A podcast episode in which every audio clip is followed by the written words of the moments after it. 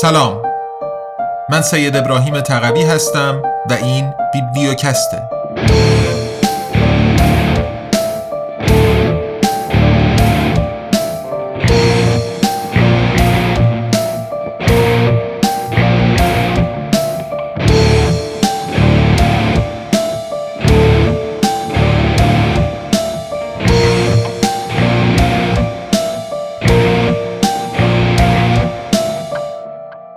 ابرقدرت ریاکار. چرا باید از زیر سایه ایالات متحده آمریکا خارج شویم؟ نوشته میشایل لودرس بازگردان سید ابراهیم تقوی. قسمت پنجم. فصل سوم. مدل پروپاگاندا.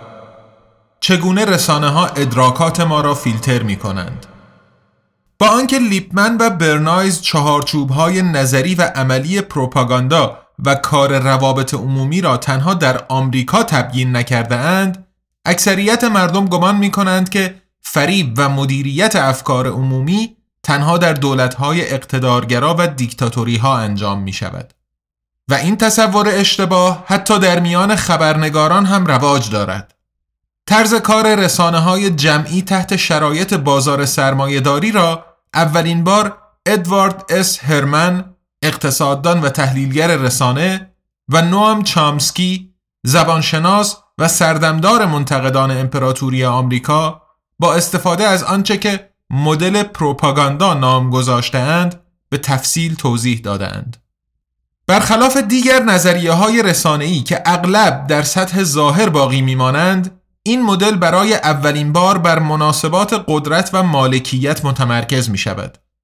عنوان کتاب آنها تولید رضایت که در سال 1988 منتشر شد ارجاعی است به گفته ای از لیپمن که پیشتر به آن اشاره شد. در مقدمه کتاب آنها به این فرض در یک دموکراسی اشاره می کنند که رسانه ها باید مستقل و تنها پایبند به حقیقت باشند.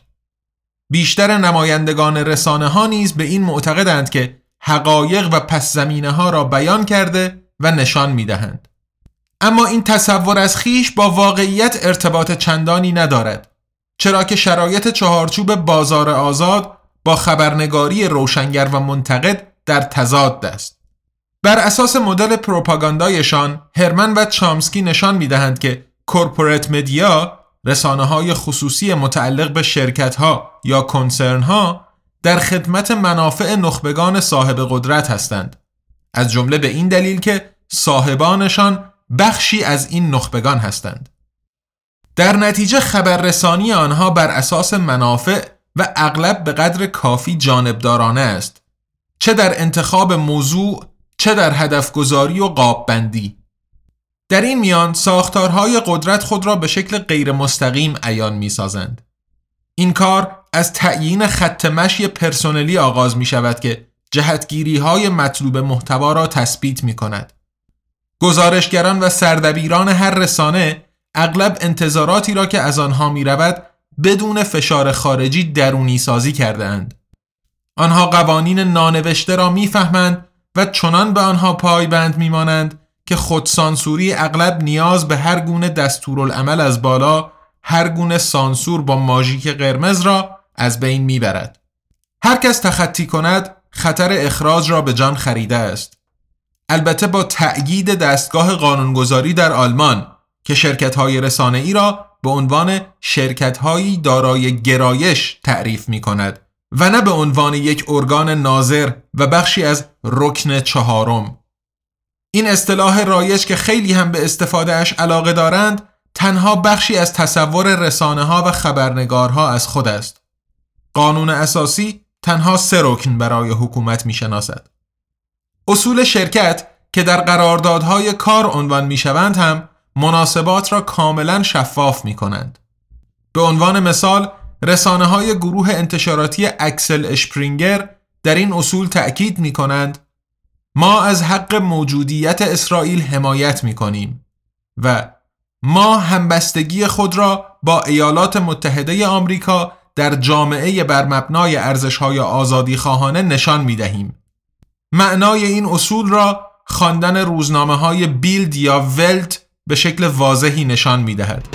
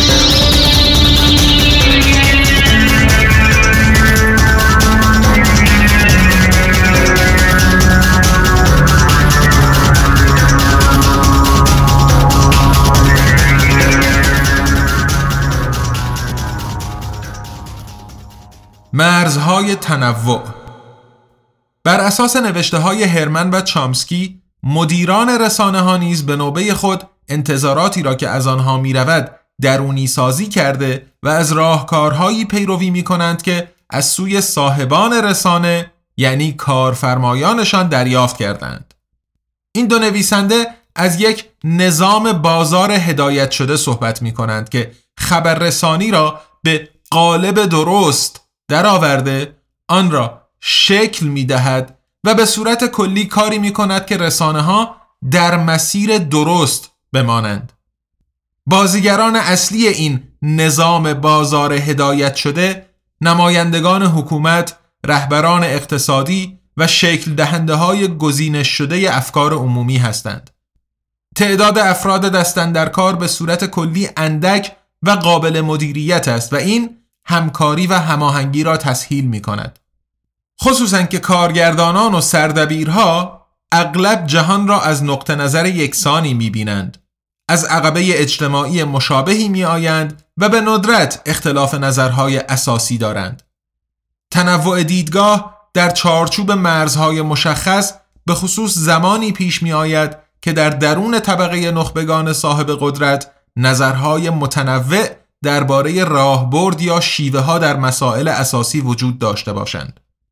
به عنوان مثال اگر یک جمهوری خواه در سنا بر این عقیده باشد که جلوگیری از دستیابی ایران به سلاح اتمی تنها در صورتی محقق می شود که ایالات متحده همه پایگاه های اتمی این کشور را بمباران کند و یک دموکرات از طرف دیگر برای محدود کردن این دولت سرکش از یک سیستم چماق و هویج طرفداری کند آن وقت این طیف دیدگاه ها در تحلیل ها و خبررسانی های رسانه های پیشرو بازتاب مییابد. ولی قضیه فرق می کند اگر در میان قشر نخبگان حاکم اجماعی بر سر این موضوع وجود داشته باشد که این یا آن رژیم باید ساقط شود. مانند مورد صدام حسین. در این صورت کمتر سردبیری به ذهنش خطور می کند که مخالفتی نشان دهد. فقط از ترس آنکه از سوی بازار در قالب کاهش تعداد آگهی ها تنبیه شود. تولید رضایت تنها به رسانه های آمریکایی می‌پردازد ولی از آنجا که مدل پروپاگاندا تا به امروز بخشی از ابزار هر تحلیل انتقادی رسانه‌ای به شمار می رود دانشمندان دیگری در این باره تحقیق کردند که تا چه حد خارج از ایالات متحده نیز مصداق دارد. نتیجه قابل پیش بینی بود هر جا که رسانه ها مطیع قوانین بازار آزاد هستند بر اساس این تحقیقات همان شرایط یا شرایطی مشابه آنچه که در ایالات متحده دیده می شوند به وجود می آیند.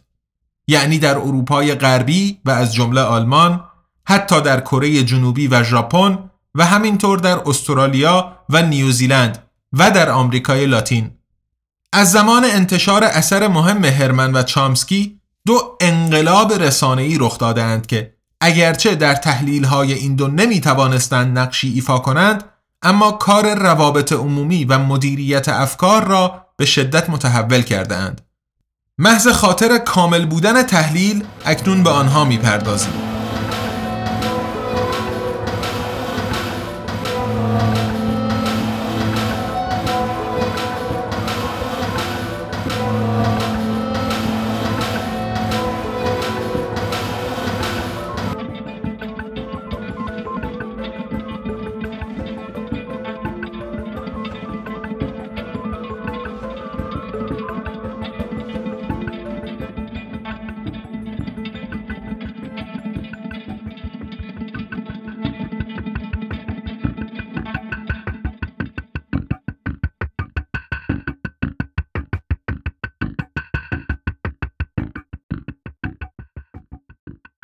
سر و صدا برای کسب و کار خوب است. یک در دهه های 1990 و 2000 تعداد ایستگاه های رادیویی گفتگو محور محافظه کار در آمریکا افزایش چشمگیری یافت. این رادیوها به لطف اینترنت دیگر به فرکانس های محدود امواج VHF بسامد بسیار بالا یا موجهای از لحاظ فنی ناکافی متوسط وابسته نیستند. جامعه هدف آنها معمولا مخاطبی مرد، سفید پوست و 18 تا 65 ساله است. بخش اعظم برنامهشان تشکیل شده از خطابه های نفرت علیه هسته قدرت مستقر در ساحل شرقی، برنامه های خدمات اجتماعی و سوسیالیسم، علیه مهاجران و اقلیت ها. مجری کاریزماتیک و اغلب محبوبشان از مالکیت نامحدود سلاح دم می‌زنند و از حکومتی که تا حد ممکن همه چیز را به بازار آزاد واگذار کند. شناخته شده ترین شاخه تلویزیونی این جریان فاکس نیوز است. از سال 1996 در قالبهایی پخش می شود که در آنها داد و فریاد هم می کنند و دوست دارند سؤالهای چالش برانگیز را به آنچه که در ظاهر اصل موضوع است تقلیل دهند. طرفدار آمریکا هستی یا ضد ما؟ طرفدار ترامپ یا ضد او در پاسخ شبکه هایی هم که بیشتر به دموکرات ها تمایل دارند مانند CNN و MSNBC در صدد مقابله برآمدند و جمهوری خواهان را هدف حملات خود قرار دادند. نتیجه یک قطبی سازی ساختگی است. با این پیامد که افراد و مهمتر از آن کل گروه های اجتماعی، قومی و غیره هر کدام به اتاق پژواک رسانه‌ای خود عقب می نشینند. در حالی که همزمان درآمدهای حاصل از تبلیغات تصاعدی افزایش می‌یابند. نمود بارزی از این تحول شادی لز مونوز مدیر عامل شبکه تلویزیونی CBS بود که در سال 2016 وقتی دونالد ترامپ اعلام کرد که قصد دارد نامزد انتخابات ریاست جمهوری شود با هیجان گفت سیرک کارزار انتخاباتی و سیل پول برای تبلیغات انتخاباتی شاید برای آمریکا خوب نباشد ولی برای سی بی اس که خیلی خوب است تا این حد معلوم است پولها دارند سرازیر می شوند و این خیلی خوش می گذرد. مناظره های تلویزیونی پایانی رکوردهای تعداد بیننده را جابجا جا کردند. مونوز ادامه می دهد در حالی که حتی واقعا درباره محتوای برنامهشان هم حرف نمی‌زنند فقط روی سر هم بمب میریزند و این اثرش را در تبلیغات می‌گذارد. فقط می‌توانم بگویم هر قدر هم که این موضوع بد باشد ادامه بده دونالد. همینطور ادامه بده. فقط ادامه بده. ولی همبستگی اجتماعی در نتیجه قطبی سازی این چنینی بیشتر و بیشتر از دست می رود. و دوم قلبه اینترنت. این امید اولیه که اینترنت تنوع دیدگاه و پایه های دموکراسی را تقویت کند خیلی زود زیاده از حد خوشبینانه از درآمد. حد اکثر از سالهای دهه 2000 چند پلتفرم معدود دیجیتال مستقر در منطقه سیلیکون ولی بخش اعظم ابزار تولید را در زمینه ذخیره، تحلیل و توزیع داده ها در اختیار گرفتند. شرکت های مانند گوگل، مایکروسافت، آمازون یا فیسبوک الگوریتم ها را کنترل و از آنها برای تهیه مدل های جدید کسب و کار در حوزه کلان داده بهره برداری می کنند. این کلان داده ها طلای آینده هستند. برای big business همانقدر با ارزش که برای Big Brother. چرا که کاربرهای شیشه ای خلق می کنند.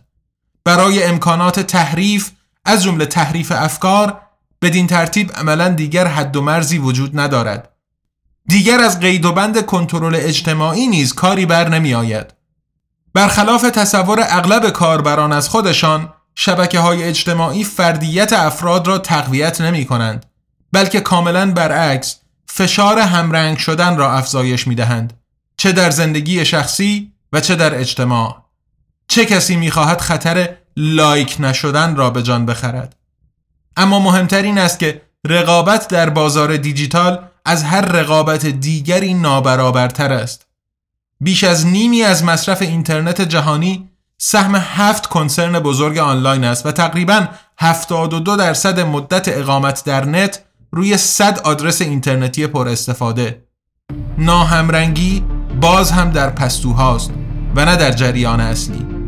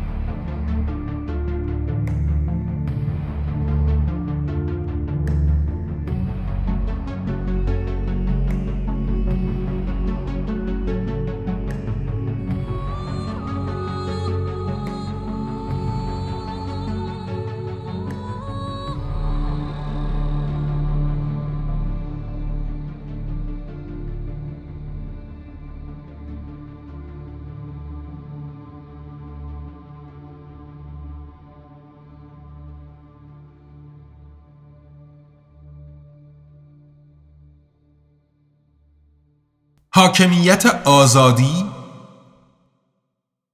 اما برگردیم به تولید رضایت.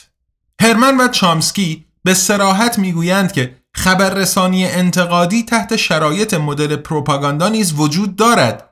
اغلب در حاشیه. چرا که همیشه خبرنگارهای درستکاری وجود خواهند داشت. در حالی که همزمان قشر با سرعت حلزون رو به افزایشی از انسانها یاد خواهند گرفت که به قدرت بدبین باشند و دیدگاه های خودشان را شکل دهند. چنانکه چامسکی می‌گوید بحث و گفتگو را نمی‌توان سرکوب کرد. تا زمانی که بحث های جنجالی در چهارچوب همان پیش شرط هایی بمانند که اجماع نخبگان تعریف کرده است می‌توان حتی به شکل مصنوعی به آنها پروبال هم داد چرا که اینها مرزهای آنچه را می‌توانند دیشید مرزهایی را که عبور از آنها ممنوع است تثبیت می کنند و همزمان باور به حاکمیت آزادی را تقویت می کنند. مدل کسب و کار برنامه های گفتگو محور موسوم به تاکشو دقیقا بر همین اساس است.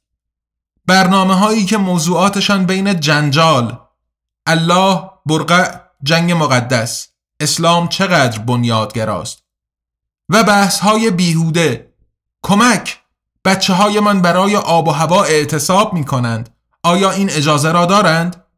در رفت و آمد است حتی بحث های درباره سیاست احزاب هم به ندرت از مرزهای یک چهارچوب اجماع به دقت تنظیم شده خارج می شوند. بخشی از این موضوع به خاطر مهمانان ثابت و دائم هر تاکشو است که گویی از روی نواری بی پایان از مواضعی دفاع می کنند که مدت هاست همه می دانند. چرا که باور به حاکمیت آزادی چنانکه چامسکی می‌گوید تغییری در این واقعیت ایجاد نمی کند که سوالات در انتقاد به سیستم و دیدگاه های ناهمگون معمولا از قبل کنار گذاشته شدهاند. در عوض اطلاعات جنجال برانگیز اما مبتزل که از سوی رسانه های زرد به آنها دامن زده می شود پیش کشیده می شوند. اساساً تشخیص پروپاگاندا دشوارتر است وقتی که رسانه ها خصوصی هستند و دستگاه رسمی سانسور وجود ندارد. هرمن و چامسکی ابزار و روش هایی را بررسی می کنند که دستگاه ثروت و قدرت به کار می گیرند تا آن اخباری را گزینش کنند که ارزش انتشار دارند. یک سیلی در صورت شعار نیویورک تایمز All the news that's fit to print همه اخباری که مناسب چاپ است و هرچه بیشتر صدای مخالفت را به هاشیه برانند با این هدف که به حکومت و منافع خصوصی تعیین کننده اجازه دهند پیغامشان را به گوش توده مردم برسانند. دو نویسنده تأکید می کنند که این فیلتر کردنها به هیچ عنوان نه نتیجه یک توطعه بلکه حاصل فشارها یا منافع اقتصادی، سیاسی و نظامی هستند که نخبگان صاحب قدرت باید به آنها واکنش نشان بدهند. اما اخبار به این شکل فیلتر شده در معنای گسترده تر جریان اصلی رسانه‌ای چنان که هرمن و چامسکی می‌گویند شاخصهای پروپاگاندا را دارند. پروپاگاندا به آن صورت که لیپمن برای دموکراسی نخبگانی ایدئال خود و متخصصان تصویرسازیش به تفصیل توصیف کرده بود. مدل پروپاگاندا پنج فیلتر را نام می‌برد که مدیریت افکار را تحکیم می کنند. فیلتر نخست مانع بلند مالی برای سفت کردن جای پا در بازار رسانه دو نویسنده هزینه های راهندازی یک روز یا هفته نامه جدی را چند ده میلیون دلار تخمین می‌زنند و این در دهه 1980 بود. ورود یک تلویزیون خصوصی به بازار از این هم خیلی بیشتر هزینه دارد. هرمن و چامسکی نشان می دهند که 24 شرکت بزرگ رسانه‌ای آمریکا در سال 1986 یا متعلق به یک خانواده بودند یا آنکه این خانواده ها بخش اعظم سهام این شرکت های بنیانگذاری شده به دست اجداد یا خیشاوندان درگذشتهشان را در اختیار داشتند. این ساختارها تا به امروز اساساً تغییری نکردهاند. یک قشر نخبه کوچک و بسیار ثروتمند جریان اصلی ای را کنترل می کند و در این میان پیوندهای خانوادگی نقشی تعیین کننده ایفا می کنند. پدیده جدید در سالهای اخیر گرایش بسیاری از میلیاردرهای آمریکایی به خریداری روزنامه است که با مشکلات اقتصادی دست به گریبانند. معروفترین مثال این موضوع بنیانگذار آمازون جف بزوس ثروتمندترین انسان دنیاست که در سال 2013 واشنگتن پست را خرید. پرچمدار جهانبینی لیبرال در کنار نیویورک تایمز. لیبرال به معنای قشر متوسط روبه بالای ساکن ساحل شرقی ایالات متحده. مثال دیگر گروه بازار سهام وارن بافت است که در قالب هلدینگ برکشایر هتوی مالک 21 روزنامه است. یا امپراتوری مشهور و بدنام کوک بنیانگذاری شده توسط دو برادر چارلز و دیوید کوک حامیان فعال از جمله جنبش راست پوپولیست تی پارتی. در سال 2017 آنها بخشی از سهام شرکت تایمز را خریداری کردند. احتمالاً با این هدف که روزی مجله تایم اشپیگل آمریکا را مال خود کنند البته موفق به این کار نشدند و در عوض قول میلیاردر دنیای نرم افزار مارک بنیوف در سپتامبر سال 2018 مجله تایم را خرید.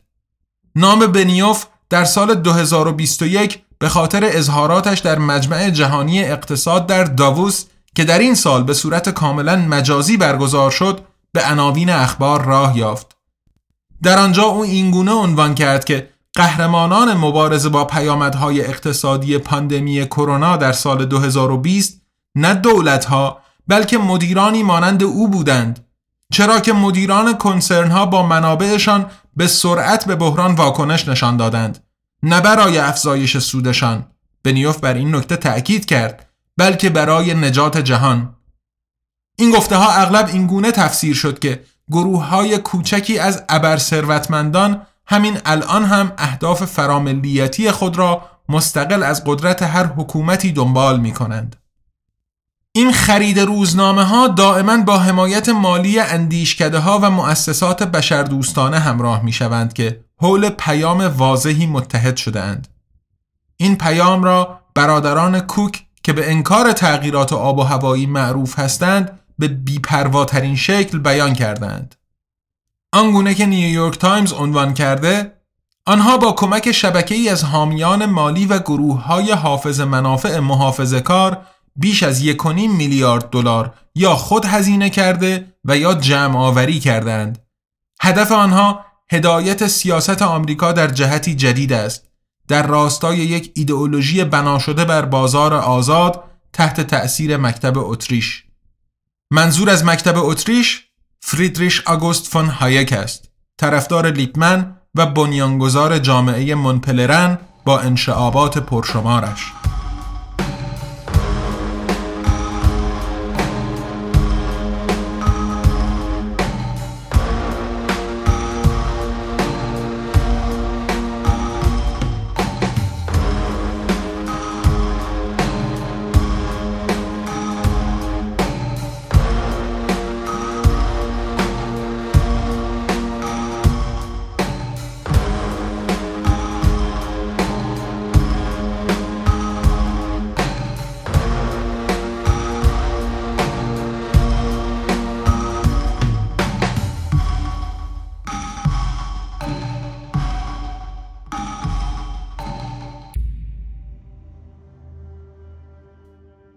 ارزش های خانوادگی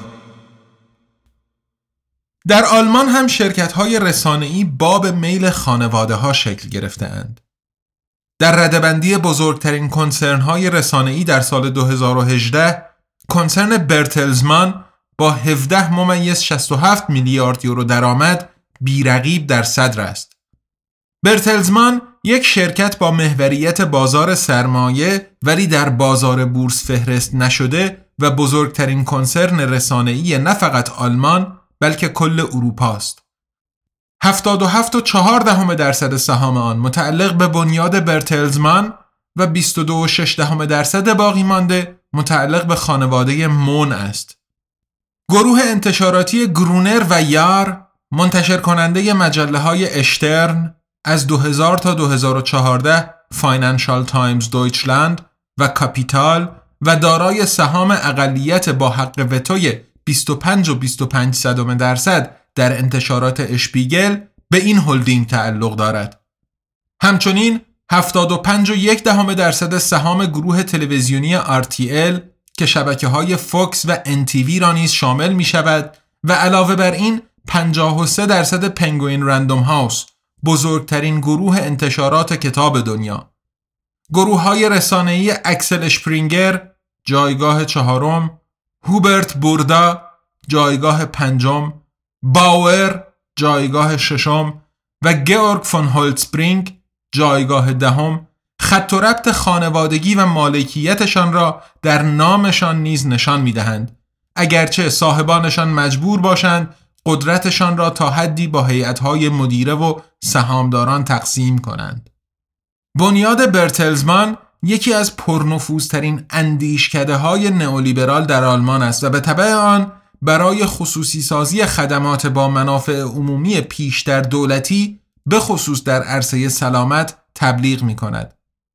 در آگوست سال 2019 این بنیاد در تحقیقی به این نتیجه رسید که در آلمان تعداد بیمارستان ها بیشتر از حد نیاز است. پیشنهاد بنیاد این بود که تعداد آنها از تقریبا 1400 بیمارستان در حال حاضر به خیلی کمتر از 600 بیمارستان کاهش داده شود. در یک بروز رسانی که در سال 2020 با توجه به پاندمی کرونا انجام شد هم بنیاد بر سر این موضع خود ماند. این بروز رسانی اشاره به این موضوع نمی کند که در آن کشورهای اروپایی که پیشنهادهای اینچنینی به کار گرفته شده و صدها بیمارستان تعطیل شدند آمار مرگ و میر بالاتر از همه جا بوده است. ایتالیا، فرانسه، اسپانیا و بریتانیا. در این کشورها کاهش تعداد تختهای بیمارستان با خصوصی سازی اجباری ارائه خدمات همراه بود. با عواقب فاجعه بار. برای اعمال نفوذ مؤثر بر افکار عمومی درباره تصمیم گیری های سیاسی بنیاد برتلزمان مرتب تحقیقاتی را که خود انجام یا سفارش انجامشان را به دیگران داده منتشر می کند که نتایجشان اغلب در اخبار رسانه ها بازتاب گسترده ای می در یکی از مستندات بنیاد چنین عنوان شده که علاوه بر اینها باید توانایی خود را برای مشاوره مستقیم به تصمیم گیرندگان سیاسی تقویت کند. این کار با استفاده از لابیگری، شبکه سازی هدفمند و البته همکاری با دیگر شبکه های نخبگانی از جمله جامعه سیاست خارجی آلمان DGAP در برلین انجام می شود. این بنیاد رسما عامل منفعه به حساب می آید. موقعیتی که به معنای معافیت های مالیاتی چشمگیری برای کنسرن رسانه‌ای چندین میلیاردی است. انتقادات بسیاری در این باره وجود دارد ولی ارتباطات آن در عالم سیاست چنان سفت و سخت هستند که دست کسی به تغییرش نمی رود. در عوض در سال 2019 موقعیت عامل منفعه بودن از مؤسسه منتقد جهانی سازی اتک سلب شد. بدین ترتیب کمک های مالی به اتک دیگر شامل معافیت مالیاتی نمی شوند. خطر مشابهی سازمان امداد محیط زیست آلمان و مؤسسات مدنی دیگری را نیز تهدید می کند. بر این اساس نئولیبرالیسم عامل منفعه است ولی انتقاد از آن یا به چالش کشیدنش با استفاده از ابزار مختصری که بازار آزاد فراهم می کند منفعت طلبانه است و شایسته حمایت نیست. به دومین فیلتر مدل پروپاگاندا می رسیم یعنی تجارت تبلیغات.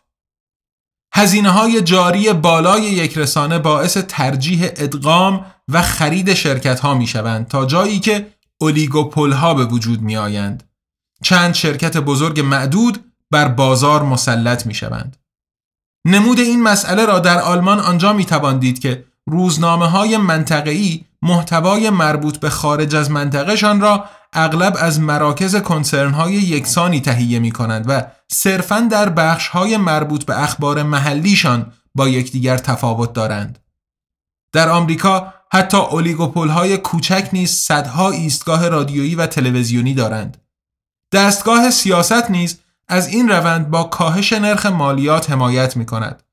در عوض صاحبان سرمایه نیز با حکمرانان مهربانند مگر آنکه تب رسانه‌ای حزبی و تهاجمی را که پیشتر گفتیم به مدل کسب و کار خود تبدیل کرده باشند و به عنوان مثال رئیس جمهور ترامپ را ستایش مانند فاکس نیوز یا به او حمله کنند مانند CNN یا نیویورک تایمز اولیگوپول های رسانه‌ای به مشتری های تبلیغاتشان وابسته‌اند همانطور که ماهی به آب در نتیجه خبری را منتشر نمی کنند که رفتار تجاری آنها را نقد کرده یا می تواند به منافعشان صدمه بزند. هرمن و چامسکی به عنوان مثال از نادیده گرفتن اخبار مربوط به مجموعه صنایع نظامی، ارتباطات سوال برانگیز بین نخبگان صاحب قدرت و دیکتاتورهای جهان سوم یا خسارات محیط زیستی به بار آمده توسط شرکت‌های بزرگ نام می‌برند. این نادیده گرفتنها جریانی تمام نشدنی از درآمدهای تبلیغاتی را تضمین می کنند.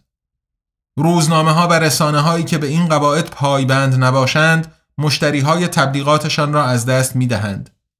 نویسنده ها اشاره می کنند که مطبوعات اتحادیه های کارگری بریتانیا که در دهه های 1960 و 1970 هنوز پرتیراژ بودند اندک اندک مجبور به تعطیلی شدند. Big business وعده های نئولیبرال دولت تاچر را عملی کرد به این صورت که مدام کمتر و کمتر آگهی به آنها سفارش می‌داد. در آخر پیشروی پیروزمندانه غول رسانه‌ای استرالیایی روپرت مرداک آنجا نیز شروع شد. فیلتر سوم منابع خبری مورد استفاده رسانه های جمعی به دلیل هزینه های بالا ولی همچنین به خاطر جهانبینی مشترک رسانه ها وارد یک رابطه همزیستی با آن دسته از حاملان اطلاعات می شوند که قدرت را در اختیار دارند. هرمن و چامسکی اینجا در درجه اول کنفرانس های خبری کاخ سفید، پنتاگون و وزارت امور خارجه را نام می‌برند. این دستگاه های بروکراسی به مقدار زیاد منابعی تولید می کنند که نیاز سازمان های خبری به اطلاعات قابل اتکا و مرتبا در دسترس را پاسخ می گویند. بر این اساس کارمندان و کارگزاران حکومتی محتوای اخبار را ارائه می دهند و خبرنگاران آن را صرفا دریافت و با چند سوال اینجا و آنجا تکمیل می کنند. لزوما تحقیقی در این میان در کار نیست. پنتاگون به تنهایی یک سرویس اطلاعات با هزاران کارمند و بودجه سالانه چند صد میلیون دلاری دارد. این سرویس برای منتشر کننده های اخبار خرجی ندارد و به آنها کمک می کند که تحقیقات هزینه بر خود را کاهش داده یا از آنها به کل صرف نظر کنند. انتقاداتی به این مدل کسب و کار وجود دارد. به عنوان مثال در سال 2009 تام کرلی رئیس خبرگزاری آمریکایی اسوسییتد پرس دولت جورج دبلیو بوش را به تبدیل پنتاگون به یک ماشین پروپاگاندای فعال در سطح جهان متهم کرد. به خصوص در جریان جنگ عراق فشار دستگاه نظامی به خبررسانی مستقل افزایش چشمگیری یافته بود. فرماندهان رد بالایی به کرلی فهمانده بودند که اسوسییتد پرس و او را نابود خواهند کرد اگر او و خبرگزاریش به پافشاری بر اصول خبرنگاری ادامه دهند.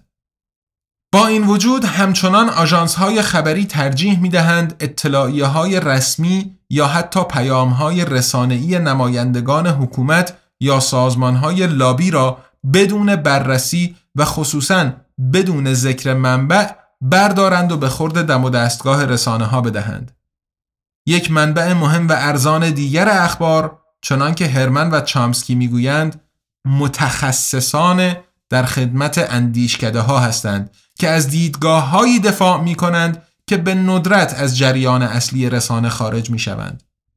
اینها از سوی نخبگان صاحب قدرت گزینش شده اند و به کار مشروعیت بخشی به منافع سیاسی یا اقتصادی می آیند. از جمله در بحث های مربوط به جنگ و صلح. وضعیت در آلمان هم تفاوتی با آمریکا ندارد. از آنجا که همه اندیشکده های بزرگ ما گرایش های ترانس آتلانتیکی دارند، واضح است که آرایش افکار مثلا در مسائل سیاست خارجی چگونه است.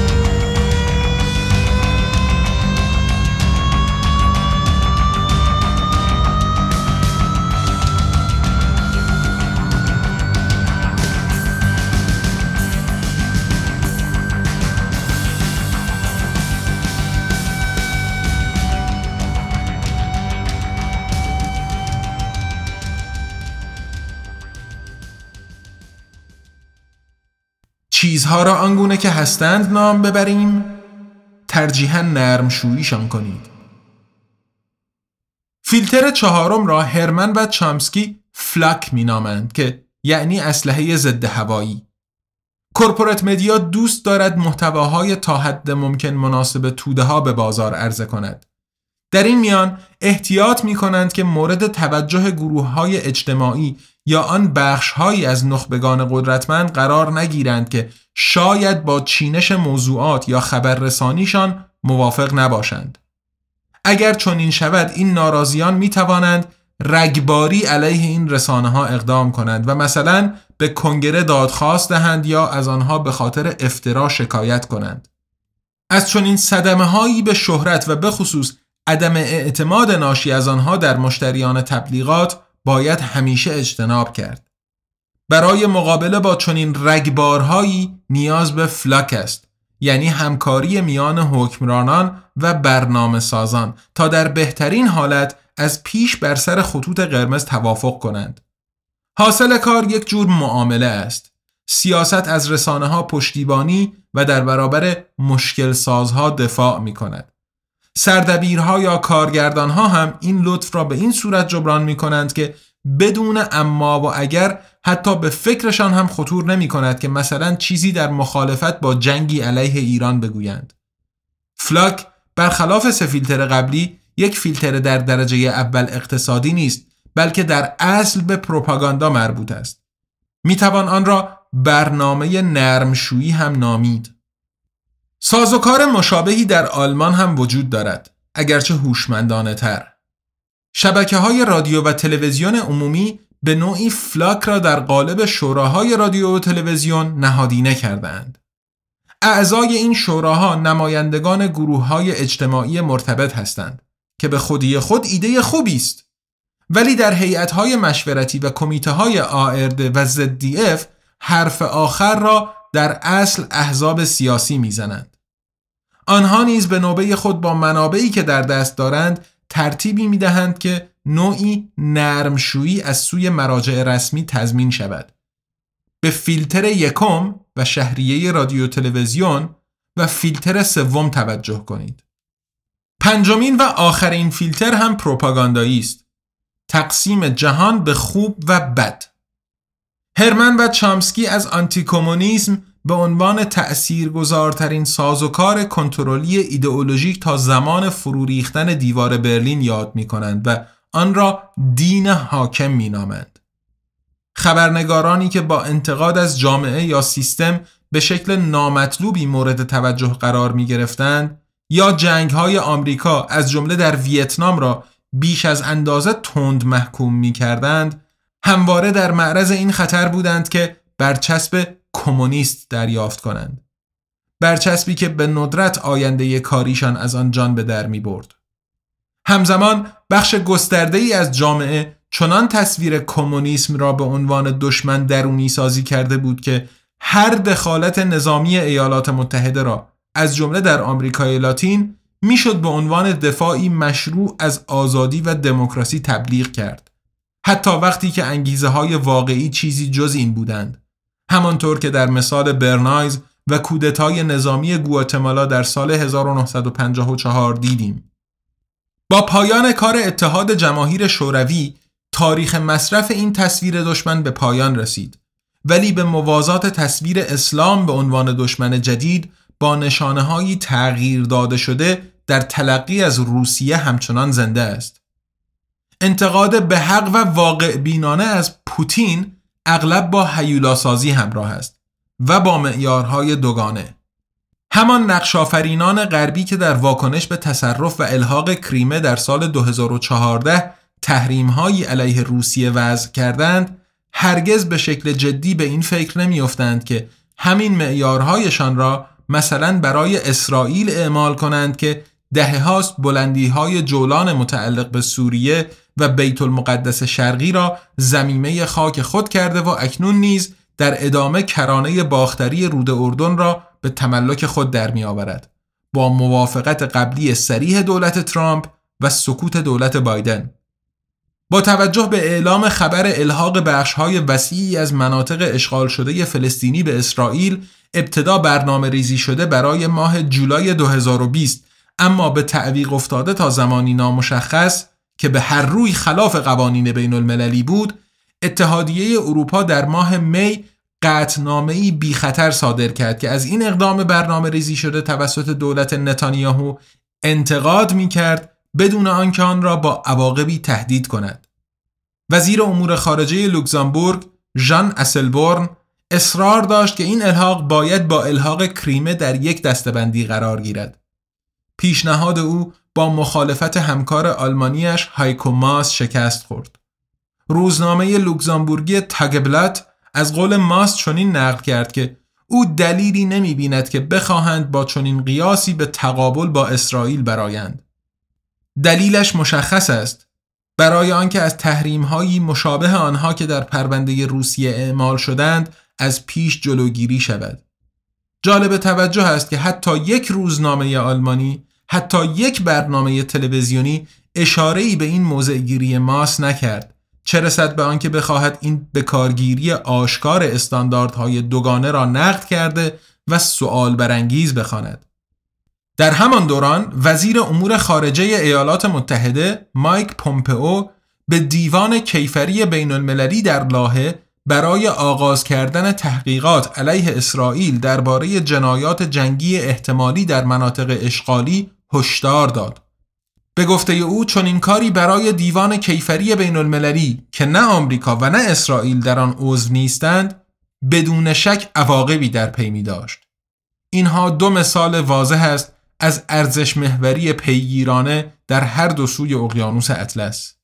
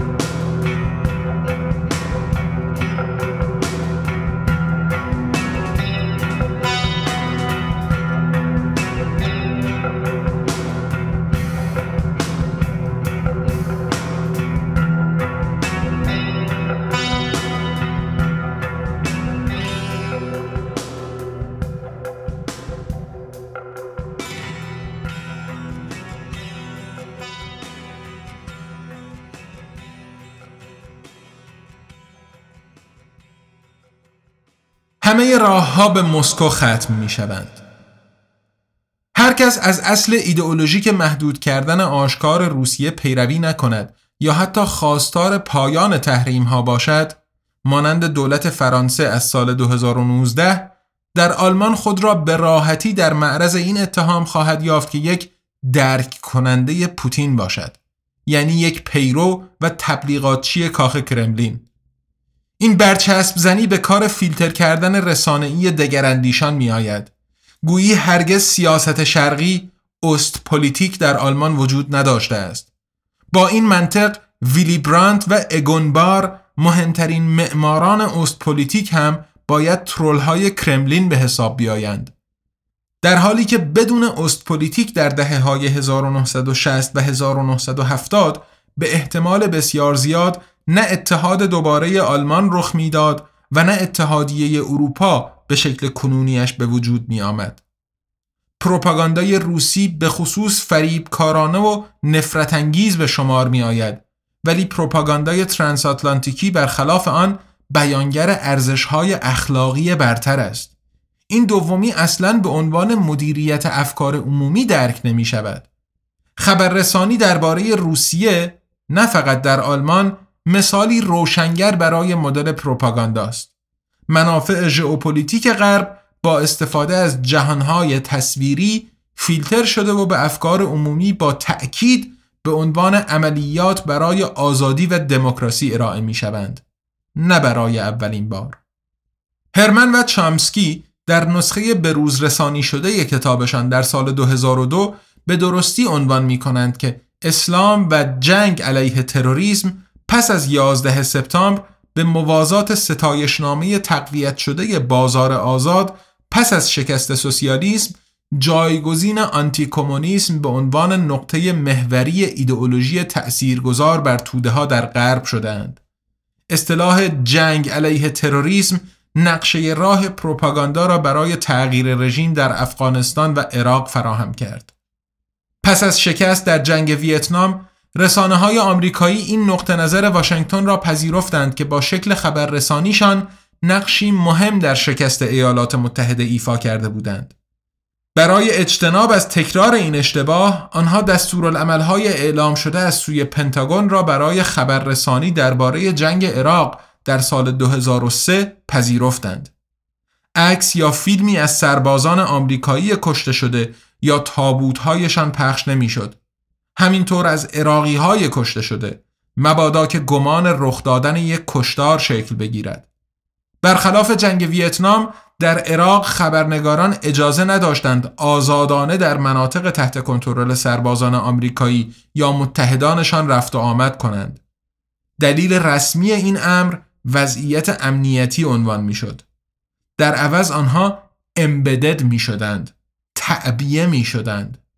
جنگ عراق یا از نقطه نظر سربازان در حال نبرد نشان داده می‌شد. عکاسی و فیلم برداری شده توسط گزارشگران جنگی گزینش شده در کنار آنها یا آنکه مانند یک بازی رایانه‌ای صحنه آرایی می‌شد. انفجارهای سهمگین از نمای چشم پرنده در و بر فراز بغداد اغلب به رنگ سبز دوربین های دید در شب. به این شکل جنگ تمیز به نظر می آمد با دقت هدایت شده با دقت جراحی انگار که هزاران عراقی قربانی های هوایی نشده بودند. همزمان رسانه های آمریکایی قوانین زبانی رسمی را اجرا می کردند Enhanced Interrogation بازجویی تقویت شده به جای شکنجه. تلفات جانبی به جای غیر نظامیان کشته شده. یک لاپوشانی محبوب در رسانه های آلمانی rendition تحویل به جای ربایش یا به جای کشتن lethal action عملیات مرگبار و به جای فهرست مرگ disposition matrix زیباترین مثال برای گفتار نوع جورج اورول. جنبش صلح در ایالات متحده در جریان جنگ ویتنام که در سال 1968 دیگر به جنبشی عظیم تبدیل شده بود با همراه کردن اکثریت مردم نخبگان صاحب قدرت را همانقدر که ترسانده بود تحریک هم می کرد. چامسکی این بحران را در زمینه تصویری بزرگتر قرار می دهد. در دهه 1930 جنبش های کارگری در آمریکا سر برداشته و به شکل خونینی سرکوب شده بودند.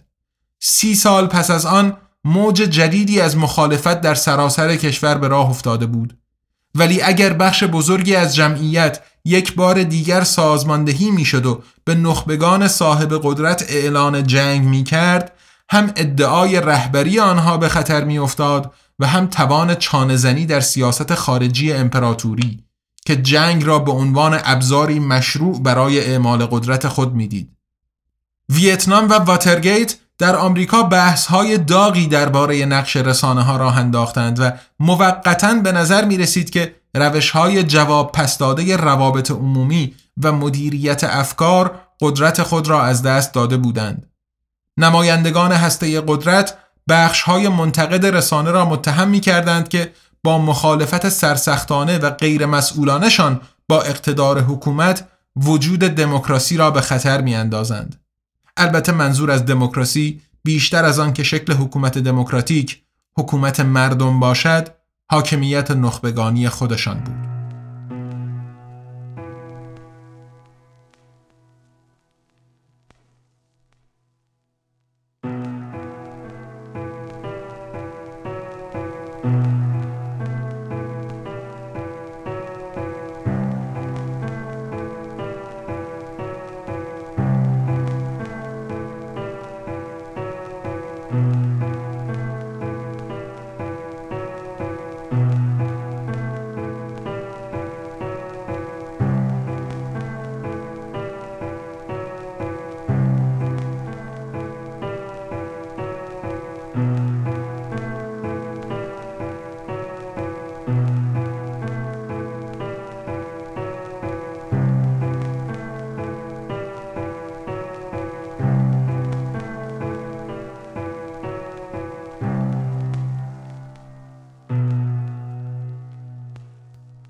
آنچه شنیدید قسمت پنجم کتاب ابرقدرت ریاکار نوشته میشایل لودرس بود که با ترجمه و صدای من سید ابراهیم تقوی در فصل دوم پادکست بیبلیوکست میشنوین. پی‌نویس ها و ارجاعات توی متن این قسمت رو می‌تونین از لینکی که توی توضیحات قرار داده شده مطالعه بفرمایید. متاسفانه آماده شدن کتاب الکترونیک و صوتی ابرقدرت ریاکار هنوز یکم زمان می‌بره. اما به محض آماده شدنش اطلاع رسانی می‌کنیم تا دوستان علاقمند بتونن کتاب رو خریداری کنن.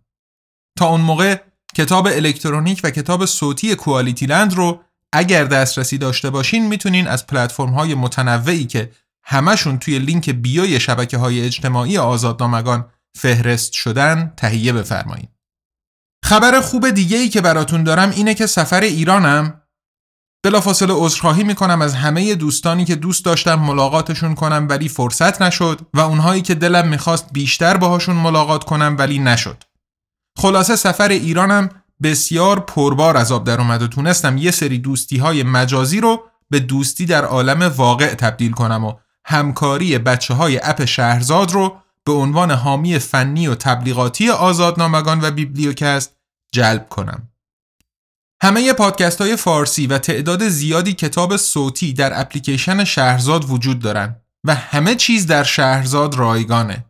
این اپلیکیشن رو از فروشگاه گوگل می‌تونین دانلود کنین. شما می‌تونین هم بیبلیوکست، هم جرمانیا و همینطور باقی پادکست های فارسیتون رو از اپلیکیشن شهرزاد بشنوین و اگر هم خودتون قصد تولید محتوای پادکست یا کتاب صوتی داشتین همکاری با شهرزاد و بچه های پر انرژی و خلاقش رو به شما هم پیشنهاد می‌کنم.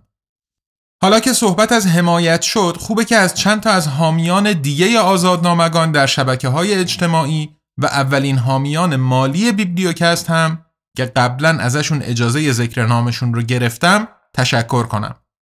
خانم خسروی که اولین حامی مالی ما در PayPal بودن صفحه دوست هنرمندم ایشتار که به شدت بهتون پیشنهاد می‌کنم آثارش رو ببینید. علی آردم عزیز که گمون نکنم نیازی به معرفی من داشته باشه از بس که فعاله هم توی اینستاگرام و هم توی پادکست هاش خانم سادات احمدی آقای حسن بهار آقای جوادی آقای گرامی و خانم زمانی کیا از همتون ممنونیم و امیدواریم که بتونیم بلند مدت به انتشار کتاب صوتی سریالی رها از سانسور به فارسی ادامه بدیم. بیبلیوکست زیر مجموعه ای از انتشارات آزادنامگانه که کتابهای الکترونیکی و صوتی به زبان فارسی رها از سانسور منتشر می‌کنه و از اونجا که بخش اعظم مخاطبش یعنی جامعه فارسی زبان در ایران هستن و دسترسی به پلتفرم های بین المللی برای خرید محصولات آزادنامگان ندارن این آثار رو همزمان در قالب این پادکست به رایگان در اختیار عموم می‌گذاره. در صورت تمایل شما می‌تونین برای حمایت از آزادنامگان و بیبلیوکست از لینک های حامی باش، PayPal و یا SubscribeStar که همگی توی توضیحات پادکست اومدن استفاده بفرمایید. اما اگر از بیبلیوکست خوشتون اومد چه از این کتاب و چه از محصول اولش QualityLand انتشارات آزادنامگان رو در اینستاگرام، توییتر و یا کانال تلگرام دنبال کنید و اگر به دوستان و آشنایانتون هم معرفی و توصیهش کنید خودش حمایت بزرگی و ما بابتش ازتون ممنون خواهیم شد. کارگردانی و موسیقی بیبلیوکست مثل همیشه حاصل زحمت لرد ارسه و طراحی گرافیکش محصول تته. دوست عزیزم نیما اکبرخانی هم زحمت ویراستاری ترجمه من از ابرقدرت ریاکار رو تقبل کرده و من اینجا از همشون مراتب تشکر و قدردانیم رو اعلام می‌کنم. ما دو هفته دیگه با قسمت ششم ابرقدرت ریاکار در خدمتتون خواهیم بود. تا اون موقع از خود و اطرافیانتون مراقبت کنین و اگر هنوز واکسن نزدین حتما واکسن بزنین. و راستی با تأخیر شب یلدا و سال نو میلادیتون هم مبارک. بادا که 2022 سال رهایی ما از این ویروس منحوس و همه سویه های آلفا تا اومگاش باشه ارادتمند تقوی